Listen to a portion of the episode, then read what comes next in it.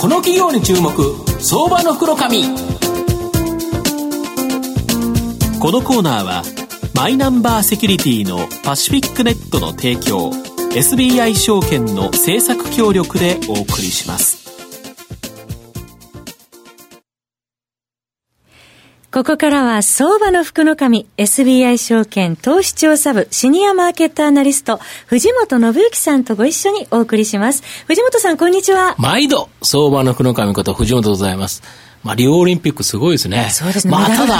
吉田選手が意外なことにっていう形だったとは思いますけど、まあ、元気にやっていきたいなと思います。はい、それでは今日はですね、えー、証券コード、えー、3747、東証2部上場、インタートレード代表取締役社長の尾崎隆弘さんにお越しいただいています。尾崎社長、よろしくお願いします。よろしくお願いします。お願いします。このインタートレードさんは東証2部上場で、株価今215円、売買単位100株ですから、まあ2万円ちょっとで買えると。いう会社さんなんですけど、まあ、東京都中国新川、こちらにですね、本社がある証券ディーリングや FX 取引のシステム開発、保守がですね、主力の、まあ、システム会社さんという形になります。で、証券会社の自己売買部門などのシステムに強みを持っていまして、まだ黒字のビジネスなんですけど、相場の影響を受けやすくですね、まあ、将来の成長性も少し良いとは言えない環境にあるのかなという状態です。で、相場の影響を受けにくいですね、異業種参入を検討。そこでもう目をつけたのが、機能性キノコ、花びら竹を中心としたヘルスケア事業とヘルスケア分野で信頼を得るためには、商品の科学的根拠が必要となるため、人臨床試験として、2型糖尿病とアレルギー性疾患を実施し、非常に有効なデータを収集できました。はい、この優れ、えー、優れた有効性のメカニズムを解明するために、東京都女子医科大学病院、国立研究開発法人産業技術総合研究所と組んで、まあ、産学、産学間共同で花びら竹の抽出物について研究を行ってきたんですが、8月12日にですね、えー、産眼核の、えー、産学間の花びら竹共同、えー、研究中間報告のお知らせ、これを発表されておられる会社さんです。で花びら竹事業は自社での健康食品の製造販売を行うのみでなく、他社への材料としての提供なども行っています。最近では大型案件や海外案件など、商談が急増し、花びら丈の有効に関する認知度が着実に向上しているようです。で、8月12日に2016年9月期通期の下方修正を行っていますが、まあ、4年ぶりに黒字転換する予定。新規として立ち上げた花びら竹事業での大化けが期待できる成長企業ということなんですが、あの、尾崎社長、あの、御社の創業ビジネスである金融ソリューション事業の、えー、現在の状況と戦略、これをちょっと教えていただきたいんですが。はい。えー、まず今期はコスト削減のために、はい、まあ、開発の内製化と、取引所システムの変更に、はい、まあ、対応してきた1年でした、はい、まあ、システムのニーズというところでは、まあ、ディーリング系の広がりは、まあ、非常に、えー、厳しいというところがありますので、うん、そ、ね、まあ、その対策として2つ考えております、うん。うん、まあ、1つがですね、えー、これまで、えー、参入しなかったバイサイドへの分野というところなんですが、はい。まあ、最近のですね、えー、バイサイド、まあ、ヘッジファンドは過去昔からなんですけども、まあ、かなりディーリング的な、えー、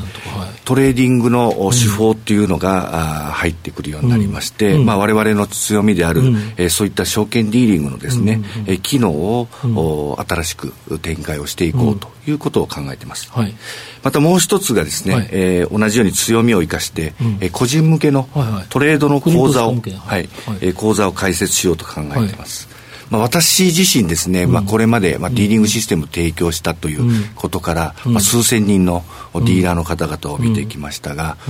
まあ、一般の人も含めてですね、まあ、証券投資とトレードということが、まあ、ごちゃごちゃになっていると、うん、まあ、そういったところを整理しながら、うん、まあ、我々の持っている、まあ、PTS、うん、これを活用してですね、まあ、取引所と同じ板情報、株価情報で、えー、シミュレーションをする体験売買などを通じながら、まあ、提案、あのそういう講座を進めていくということを9月から進めていく予定でございます。であと、御社がですねこの注力している花びら竹、これはですねどのようなきっかけで事業化されたのか、またその効能などですね簡単にちょっと説明いただきたいんですが。はい。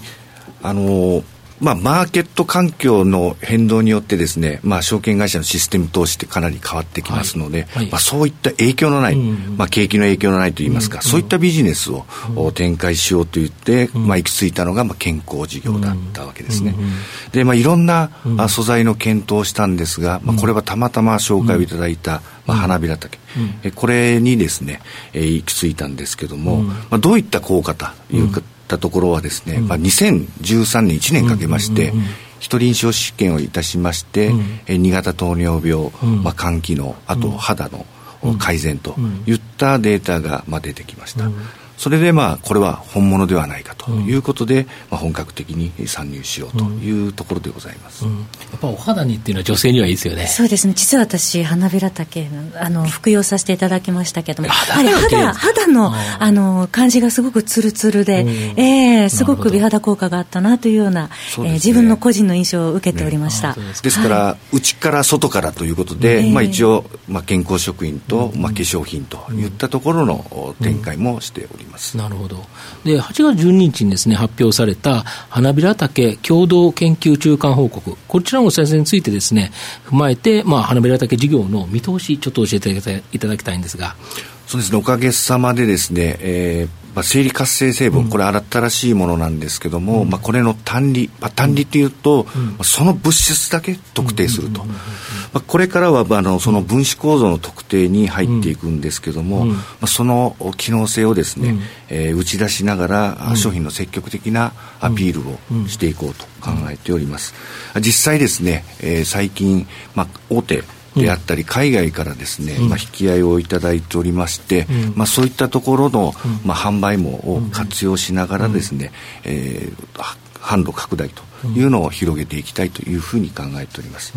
まあ、実際海外ではですね、はい。えー、この8月末におそらくドバイで、はい、えー、商品登録が、まあ、完了する予定でございまして、まあ、なぜドバイかといったところなんですけど、日本って結構薬事法が厳しいんですが逆にドバイはですね我々のような臨床試験のデータを持ってたら、効果効能を逆に書かなきゃいけないと、そういうところで、まあ、ドバイをターゲットにしたとかですね、あとまあ9月にはまあロシアにえ商品登録が完了するといったところで、まあ、ロシアもまあかなり大手の販売も持っているところでございますので、まあ、そういったものを地道に広げていきたいというふうに考えております。なるほど。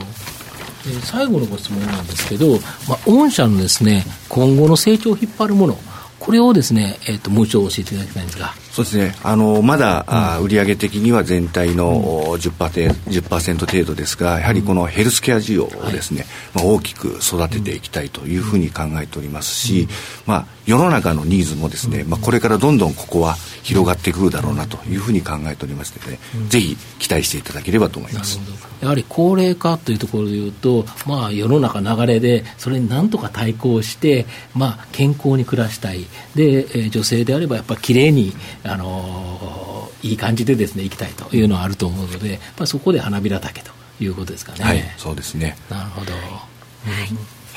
えー、今日は証券コード3747東証2部上場インタートレード代表取締役社長の尾崎貴弘さんにお越しいただきました。尾崎さんありがとうございました。どうもありがとうございました、はい、え最後に藤本さん一言まとめを、はい、はい、最後ですね。えーと、このインタートレードさんは、えー、金融ソリューション事業が創業ビジネスなんですけど、まあ、新たにこの春めら竹事業を始められておられると。で、東京女子医科大学病院、また国立研究開発法人、産業技術総合研究所、いわゆる産総研と言われるものですけど、産学官共同でですね、研究しておられます。で、今後やはり大きなビジネスに成長する可能性があると。で、今期は黒字転換する可能性が高くですね、花びら竹事業で業態が一変する。まあ、今10%ですけど、これが大きく増えていけば、システム会社から、え、バイオベンチャーに変わるんだろうと。いう形でですね、やはりそこを考えれば、やはりこの215円、えー、という価格で言えばですね、中長期投資がやはりおすすめの銘柄かなというふうに思います。はい、わかりました。えー、それでは、えー、続きましてはお知らせです。えー、証券コード3021東証マザーズ上場パシフィックネットはマイナンバーに完全対応した情報機器データ消去サービスをはじめとする IT セキュリティサービス、そして IT 機器の中長期レンタルなどで企業の IT 化を支援する IT ファイナンスサービスを全国8拠点のネットワークで展開するオンリーワン企業です。取引実績1万社を超えるスペシャリスト集団、証券コード3021、東証マザーズ上場パシフィックネットにご注目ください。この企業に注目、相場の福の神。このコーナーは、マイナンバーセキュリティのパシフィックネットの提供、SBI 証券の政策協力でお送りしました。